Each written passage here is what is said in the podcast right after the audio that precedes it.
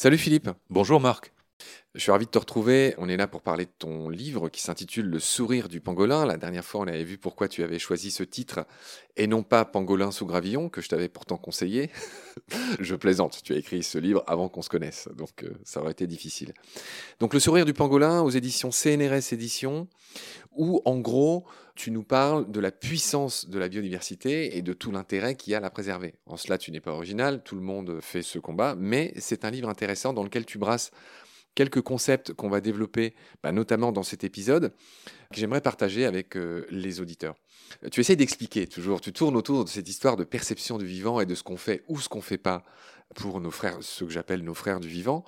Et tu expliques que l'empathie qu'on a pour le vivant, ça a été prouvé par des études, est fonction de la proximité évolutive qu'on a avec les animaux considérés. En clair, on a moins d'empathie pour une mouche à merde euh, que pour, euh, par exemple, un chimpanzé. Tout à fait. En fait, euh, c'est quelque chose qui semble assez logique quand on y réfléchit un petit peu. Ça peut être quantifié hein, au point qu'il y a vraiment une relation, euh, on va dire, statistique. Hein. Euh, on éprouvera de l'empathie, c'est-à-dire de la sympathie ou un désir de protection d'améliorer l'état d'un individu qui est menacé. Hein. Et on éprouvera d'autant plus d'empathie qu'il s'agit d'un apparenté. Donc plus d'empathie pour un chimpanzé que pour une souris, que pour un poisson, que pour une holoturie, que pour un chêne ou que pour un insecte. Holoturie, concombre de mer. En effet. Alors c'est drôle parce que là, il y a un petit parallèle à faire entre le journalisme et, la science. Tu as sans doute entendu parler, euh, comme les auditoristes, je pense, de la loi du mort kilomètre en journalisme. C'est une loi célèbre du journalisme, une loi empirique euh, qui veut que 200 euh, morts dans le naufrage d'un ferry en Inde vaut moins que ton voisin qui s'est suicidé hier. C'est-à-dire que, tu vois, là, ce qu'on oppose, c'est la valeur de toute vie humaine mais c'est un peu l'histoire des migrants qui a atteint une sorte de paroxysme avec l'histoire du jeune Highline, cet enfant mort sur une plage qui a fait beaucoup plus que tous ceux qui meurent anonymement parce que adultes, etc. Tu vois là où je veux en venir, c'est que la loi du mort kilomètre en, en, journalisme donne plus de valeur à ce qui est plus proche de nous. Et cette fameuse valeur dont tu parles d'ailleurs au début de ton bouquin, valeur un peu y compris euh, monétaire. Oui, tout à fait. En fait, euh, on a effectivement euh, tendance à vouloir protéger la biodiversité qui nous est familière, qui est proche de nous. Hein. La biodiversité exotique, comme euh, par exemple le pangolin, ben, elle se rappelle à nous dans des événements médiatiques et à ce moment-là, peut-être, on va lui donner un petit peu plus d'intérêt, mais ordinairement, elle, est trop lointaine. Hein. et soit parce qu'elle est étrange, soit parce qu'elle est très loin de nous sur un autre continent. Alors, c'est intéressant parce que je ne suis pas complètement d'accord avec toi. Il y a des espèces qui sont très lointaines. Je pense, je ne sais pas, à l'ours blanc par exemple, il n'y en a pas en France, mais on a tous envie de le protéger. Et ça, ça fait appel à une autre notion que tu développes dans ce livre, qui est la notion de flag species. Donc, c'est les espèces étendards. Qu'est-ce que tu entends par là? Qu'est-ce que tu veux dire par là? Parmi euh, les espèces qui peuvent être lointaines géographiquement, il y a des espèces qui sont proches de nous au plan évolutif ou qui nous sont euh, sympathiques parce qu'elles sont très abondantes dans les médias, hein, comme par exemple l'ours blanc. Et là, en fait, ce sont des espèces qui, euh, par leur importance médiatique, deviennent un enjeu politique. Et donc, les personnes qui s'occupent de conservation de l'environnement ou conservation de la biodiversité se rendent compte que l'espèce en question euh, porte l'étendard de la biodiversité tout entière. Donc, s'intéresser à l'ours blanc, c'est s'intéresser aux effets du changement climatique sur euh, des milieux polaires. Protéger l'ours blanc, c'est protéger le milieu polaire, c'est lutter contre le changement climatique. Donc l'espèce ours blanc porte l'étendard de l'environnement. Comme l'espèce baleine euh, porte les histoires de surpêche et les histoires de toutes ces misères qu'on fait subir aux espèces qui vivent dans les océans. Mais ce que tu dis dans ce livre qui m'a intéressé, c'est que l'abondance médiatique est quelque part euh, un peu dangereuse parce que souvent elle n'est pas réelle. C'est-à-dire les tigres, on les voit partout, les ours blancs, on les voit partout, les baleines, on les voit partout, mais euh, leurs populations, pour autant, ne sont pas euh, énormes. C'est effectivement le danger euh, des, espèces étendards, c'est qu'à la fin, elles peuvent nous abuser. Hein, comme on en parle beaucoup dans les médias, le commun des, spectateurs, des auditeurs, peut avoir l'impression que leur état de population est encore très bon. et ce n'est pas le cas. La plupart des espèces charismatiques portent étendard, comme l'éléphant, la girafe, l'ours blanc, ont des populations aujourd'hui qui sont extrêmement déclinantes. Euh, donc quelquefois, le, message que l'on essaye de faire passer en utilisant ces espèces étendards euh, peut se révéler avoir des effets euh, délétères. J'aurais tendance à, pas être complètement d'accord avec toi, parce que je pense qu'il y a peu de gens aujourd'hui, en tout cas en France, euh, qui sont pas au courant que la biodiversité dégringole dans tous les secteurs, et je pense y compris euh, ces fameuses espèces étendards. Enfin, il y a peu de gens qui vont te dire les rhinos se portent bien, les, éléphants tout va bien, euh, les tigres tout va bien. Je pense que tout le monde, même ceux qui s'intéressent pas à ces histoires de biodiversité, savent que bah, c'est non, c'est la misère. Alors il y, a eu, des études qui, qui, ont mesuré cette prise de conscience, et notamment j'ai un collègue, euh, Franck Courchamp, qui s'est beaucoup préoccupé de cette question, euh, qui a montré le contraire. Alors bien sûr, il y a certaines espèces dont tout le monde a entendu euh, les déboires, mais il y a beaucoup d'autres espèces sur lesquelles les avis sont beaucoup plus partagés, par exemple girafe, éléphant, tigre. Les connaissances des personnes qui n'ont pas d'acquaintance avec la science sont très contradictoires avec la réalité. Donc on est vraiment dans une situation très paradoxale.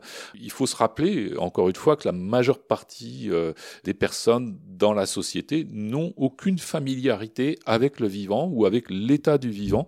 Donc on est vraiment dans des situations où les messages, les informations qu'on veut faire passer euh, sont très souvent tronquées ou biaisées ou trompeuses. D'accord. J'avais parlé de concepts intéressants que tu développes dans ce livre, qui sont très connus des biologistes et que je voulais partager avec les, auditeurs. Pour en revenir à cette histoire d'empathie, euh, tu disais que l'humain était une espèce altriciale un mot un peu barbare qui signifie que les espèces atriciales sont ces espèces d'animaux qui donnent naissance à des bébés, à des enfants qui sont totalement incapables de se débrouiller tout seuls. Oui. À l'inverse des espèces précoces, et là on pense par exemple à une jeune gazelle qui est capable de se mettre sur pattes et de courir en 20 minutes. Oui. Elle naît, bim, elle tombe par terre, la maman la lèche, etc. 20 minutes plus tard, elle est déjà capable de courir. Euh, donc ça, c'est une espèce précoce, et nous, on est altricial.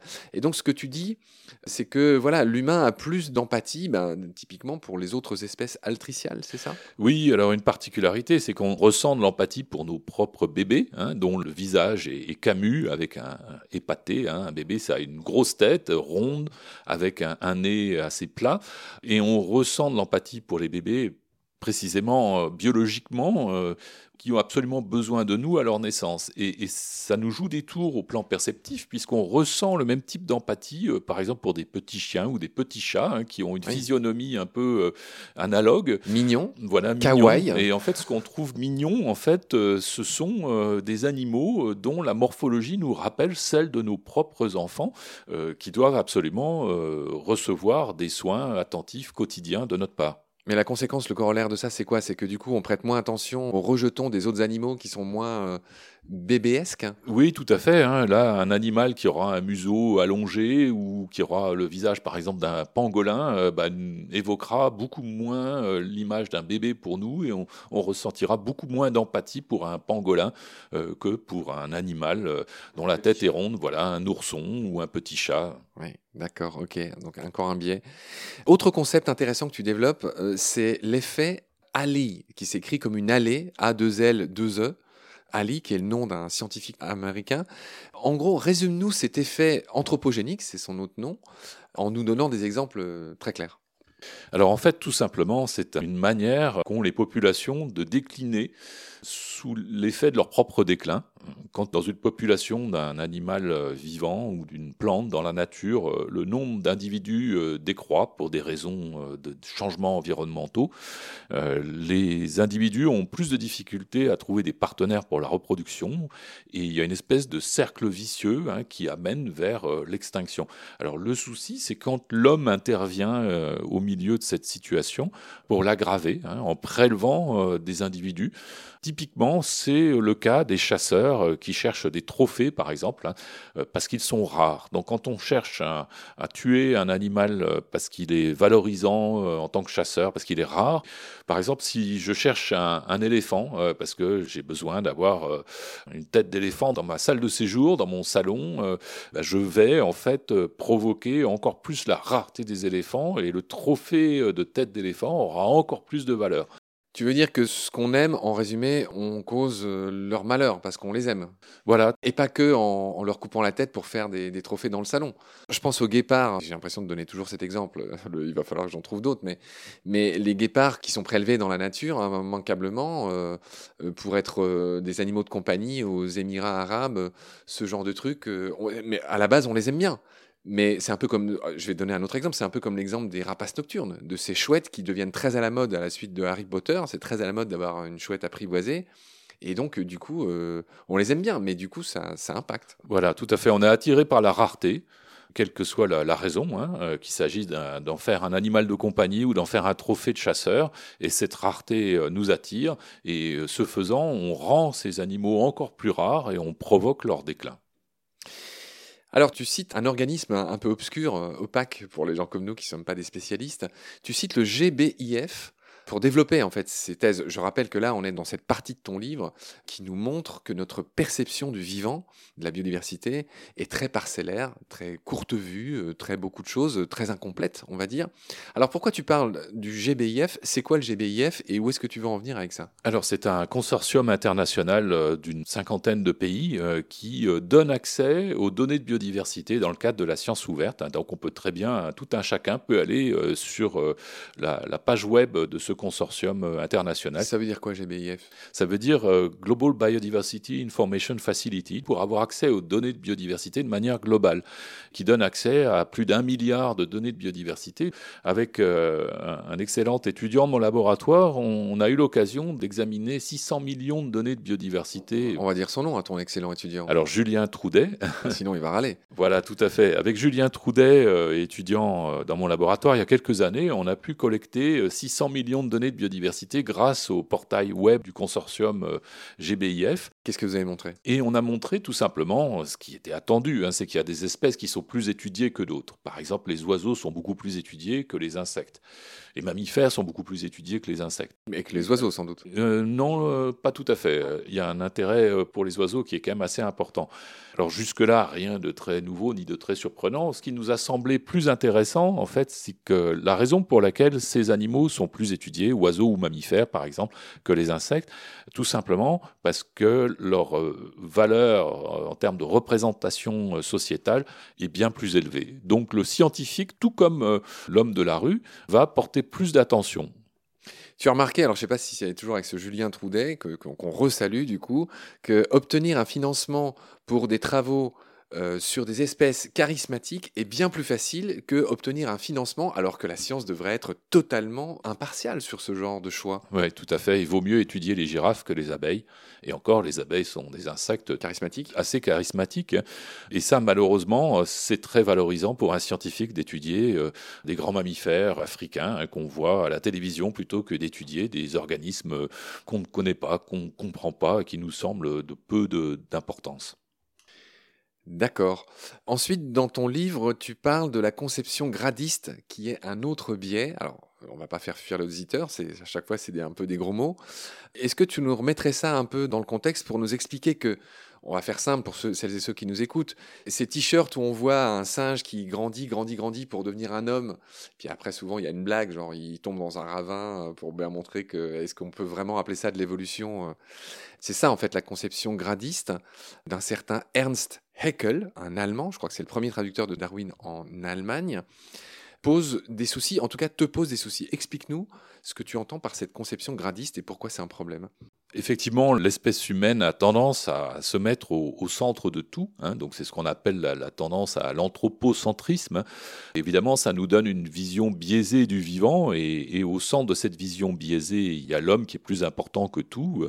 Alors le célèbre zoologue Ernst Haeckel, qui était vraiment un des premiers grands évolutionnistes, même lui, pourtant, avec toute la clairvoyance qu'il avait euh, au 19e siècle, n'y a pas échappé puisque dans les premiers grands arbres euh, de l'évolution du vivant, il a placé l'homme au sommet Hein. on a tendance à se considérer comme le sommet de l'évolution parce qu'on serait euh, capable de raisonnement euh, élaboré, parce qu'on est doué de langage et d'abstraction. Alors qu'en fait, de même que notre euh, galaxie est en banlieue de l'univers, l'homme est en banlieue avant, on voyait ça comme un arbre. La représentation, en tout cas, du grand public, c'était celle d'un arbre. Ça, pour le coup, c'est une idée reçue qui est en train de tomber, je pense, y compris dans le grand public. C'est que on parle plus de buisson aujourd'hui, d'évolution buissonnante. Il n'y a pas de pinacle, il n'y a pas de haut. Il n'y a pas de bas non plus d'ailleurs. Non, et l'image euh, du singe qui se redresse peu à peu pour devenir euh, l'homme bipède est une image qui n'a rien à voir avec la réalité. Effectivement, l'évolution était buissonnante. Hein. Il y a des événements évolutifs qui se reproduisent euh, dans différentes parties de l'arbre. Il n'y a pas eu de direction dans l'évolution. Il y a eu des événements qui se sont produits par millions et qui ont amené à des différenciations progressives. Dans ton bouquin, tu donnes deux exemples qui me tiennent à cœur et qui sont célébrissimes. Tu parles de l'ornithorynque et du sélacanthe. À propos de cette évolution, qu'on perçoit mal. Je veux bien que tu nous expliques pourquoi tu as choisi ces exemples précisément. Oui, tout à fait. Comme on parle de gradisme, euh, on pense d'emblée euh, que l'homme est au sommet et qu'il y a des espèces donc qui seraient à la base, hein, parce qu'elles seraient euh, plus archaïques. En réalité, quand on regarde ces espèces soi-disant archaïques, donc des espèces qu'on appelle relictes quelquefois, hein, des espèces qui sont les seuls survivants de groupes qui sont très anciens et autrefois beaucoup plus diversifiés, qui se sont donc éteints en grande partie. Quand on regarde ces espèces relictes, comme le sélacanthe ou l'ornithorynque, bah, on aurait euh, a priori euh, l'idée euh, dans la société que ce sont des espèces primitives qui n'ont pas beaucoup évolué, qui ne sont pas douées d'adaptation. Et en fait, on s'aperçoit que c'est faux. Quand on regarde le sélacanthe, on s'aperçoit qu'il a des ballastes graisseux qui lui permettent de plonger en eau profonde, hein, comme un sous-marin. Au lieu d'une vessie natatoire, comme chez la plupart des poissons, les, poissons ont une poche de gaz qui leur permet d'ajuster leur flottabilité. Et ce que tu es en train de dire, c'est que le sélacanthe, il a un autre moyen d'ajuster la et en plus d'aller beaucoup plus profond, enfin en tout cas d'aller très profond grâce à ces ballastes graisseux. Pardon, je t'ai interrompu. Non, non, je t'en prie. Donc en fait, le sélacanthe euh, n'est pas euh, archaïque, au contraire, il a euh, des adaptations extraordinaires pour la plongée. De même pour l'ornithorynque. Hein, un ornithorynque, c'est un animal bizarre. On voit une sorte de mammifère euh, qui pond des œufs. Donc on pense que l'ornithorynque a gardé euh, des caractères archaïques et qui n'a pas évolué pour euh, la plupart de ses caractéristiques. Il n'en est rien. En fait, quand on regarde l'ornithorynque, on s'aperçoit qu'il a un venin particulier avec des ergots venimeux sous les pattes. Et ce venin, voilà, et ce venin n'est pas du tout un venin euh, reptilien, c'est un venin original qu'on ne trouve ni chez les squamates, euh, les reptiles, ni euh, chez les autres mammifères. Donc l'ornithorynque, en fait, a évolué de manière très innovante. D'accord, donc voilà, tout ça pour battre en brèche cette idée d'une évolution un peu finaliste et où l'homme serait au pinacle de tout ça. C'est les exemples que tu donnes. Tu rappelles aussi dans ce bouquin quelque chose bah, que je veux bien que tu nous rappelles ici, c'est que on a l'impression que tout est fixe dans la nature, c'est ce qu'on a dit tout à l'heure, mais toi tu rappelles que les hybridations, comme on l'a dit d'ailleurs avec l'ami Bill François dans les épisodes de Petit Poisson deviendra podcast, les hybridations sont encore plus courantes dans l'eau que sur Terre, on s'en rend pas compte, mais ça s'hybride tout le temps dans le vivant. C'est vrai qu'on a l'idée que les espèces vivantes sont intangibles, qu'elles sont un peu fixes hein, et que ça n'évoluerait que très lentement. Donc par passage d'une espèce à une autre, en réalité, les espèces ne sont pas étanches. Et euh, par exemple, l'hybridation euh, se produit très souvent euh, chez les plantes, chez les oiseaux. En Europe, hein, il y a plus d'un dixième des espèces qui sont capables de s'hybrider et il y a même des espèces de plantes qui sont apparues grâce à l'hybridation. L'espèce, en réalité, n'est pas quelque chose de fermé hein, qui évoluerait très lentement. En réalité, l'espèce, c'est des relations entre individus plus ou moins proches apparentés. Et quelquefois, les proches apparentés se reproduisent avec d'autres moins proches apparentés. c'est intéressant ce que tu dis, que l'hybridation est très fréquente. Encore une fois, on en a parlé dans d'autres épisodes, d'autres podcasts. Et tu donnes un exemple assez savoureux. Tu parles d'une plante médicinale chinoise. Explique-nous ce qu'elle fait. Alors en fait, dans l'évolution, il y a des événements malgré tout très rapides qui peuvent se produire. On a par exemple les mésanges dont le bec change de forme en quelques générations à cause la forme des mangeoires dans des pays différents, mais on a également, par exemple, une plante médicinale qui a été beaucoup collectée euh, en Chine, euh, qui a des variants colorés différents, et, les variants colorés les plus visibles sur euh, le substrat, sur le sol, en fait, ont, disparu et, et, subsistent surtout les variants qui sont de la même couleur que le sol, tout simplement parce qu'ils résistent plus au ramassage par les collecteurs donc la variante camouflée est en train de prendre le pas, en tout cas dans les régions où cette plante est cueillie. Sur l'autre, c'est quand même prodigieux. Oui, tout à fait. l'homme a été le moteur de l'évolution en quelques années. Oui, ouais, ouais, c'est très intéressant. Pour finir cet épisode, Philippe, on va parler aussi d'une autre idée que tu bats en brèche dans ce bouquin, dont je rappelle le titre, Le sourire du pangolin. Euh, tu parles d'un autre entre guillemets évolutionniste célèbre, c'est Spencer, et c'est lui qui est euh, à l'origine de la célèbre expression survival of the fittest, la survie du plus adapté. Explique-nous pourquoi tu parles de ça. Alors, parce qu'on a aussi beaucoup d'idées reçues sur l'évolution biologique. Hein. On pense naïvement à la suite de Spencer, euh, qui était euh, quelque part le néolibéral hein, de l'époque, du 19e siècle, un contemporain de Darwin, que Darwin n'aimait pas d'ailleurs, hein, pour, pour ses théories néolibérales. Euh, Spencer a produit une vision vulgarisatrice de la, théorie de l'évolution qui a fait beaucoup de dégâts, qui laisse à penser que... Avant ou après la théorie de Darwin? Après Darwin, qui laisse à penser que la sélection naturelle, en fait, permettrait aux individus les plus costauds, les plus combatifs, les plus compétiteurs hein, de vaincre leurs congénères, de se reproduire. Et donc, quelque part, euh, voilà que le, plus adapté survivrait toujours. Et plus adapté, ça ne veut pas forcément dire le plus compétiteur. Ça peut être tout simplement euh, le plus discret, euh, le plus résistant à la prédation, le plus amical, quand l'amitié ou l'empathie permet de subvenir à ses besoins. Oui, et tu rappelles dans ton livre qu'on parlait beaucoup de lutte pour la survie euh, avant, cette vision des choses que tu viens de rappeler, mais pour le coup, il est de plus en plus admis que la nature, la nature, j'aime pas ce mot, que le vivant, c'est surtout beaucoup de coopération, beaucoup euh, même d'altruisme euh, parfois. Et puis il y a tous ces grands écrivains, je pense à Ernst Zürcher que je viens d'interviewer, qui nous rappellent à quel point justement, cette coopération est le moteur de beaucoup de relations dans une forêt. je pense aux mycorhizes, les racines des arbres, etc. Les, alliances entre les végétaux et les champignons. Pour des histoires de sève, je te donne du sucre, tu me donnes des sels minéraux. Voilà. Donc, effectivement, il, me semble que ça aussi, cette idée de coopération fait son chemin, j'ai quand même l'impression. Oui, je le pense, hein, d'autant plus qu'on le voit dans la vie de tous les jours. C'est une idée, évidemment, qui est précieuse même à l'intérieur des populations humaines. Le pauvre Darwin, en fait, a adopté euh, cette formulation The Survival of the Fittest tout simplement parce qu'il avait du mal à faire comprendre à ses contemporains la notion de sélection naturelle hein, que les contemporains de Darwin avaient du mal à adopter. Finalement, il a adopté le terme euh, et le terme, malheureusement, a donné prise à des interprétations euh, sur la, valeur de la compétition, la valeur de la force brute, bah, qui n'est en fait pas du tout une règle du vivant. Il s'en est mordu les doigts, pour le dire poliment. On peut le craindre, en effet. D'accord. Sur ces notions de mordage de doigts s'achève notre deuxième épisode. Merci pour tes lumières, je te retrouve très vite pour la suite. Salut. Au revoir.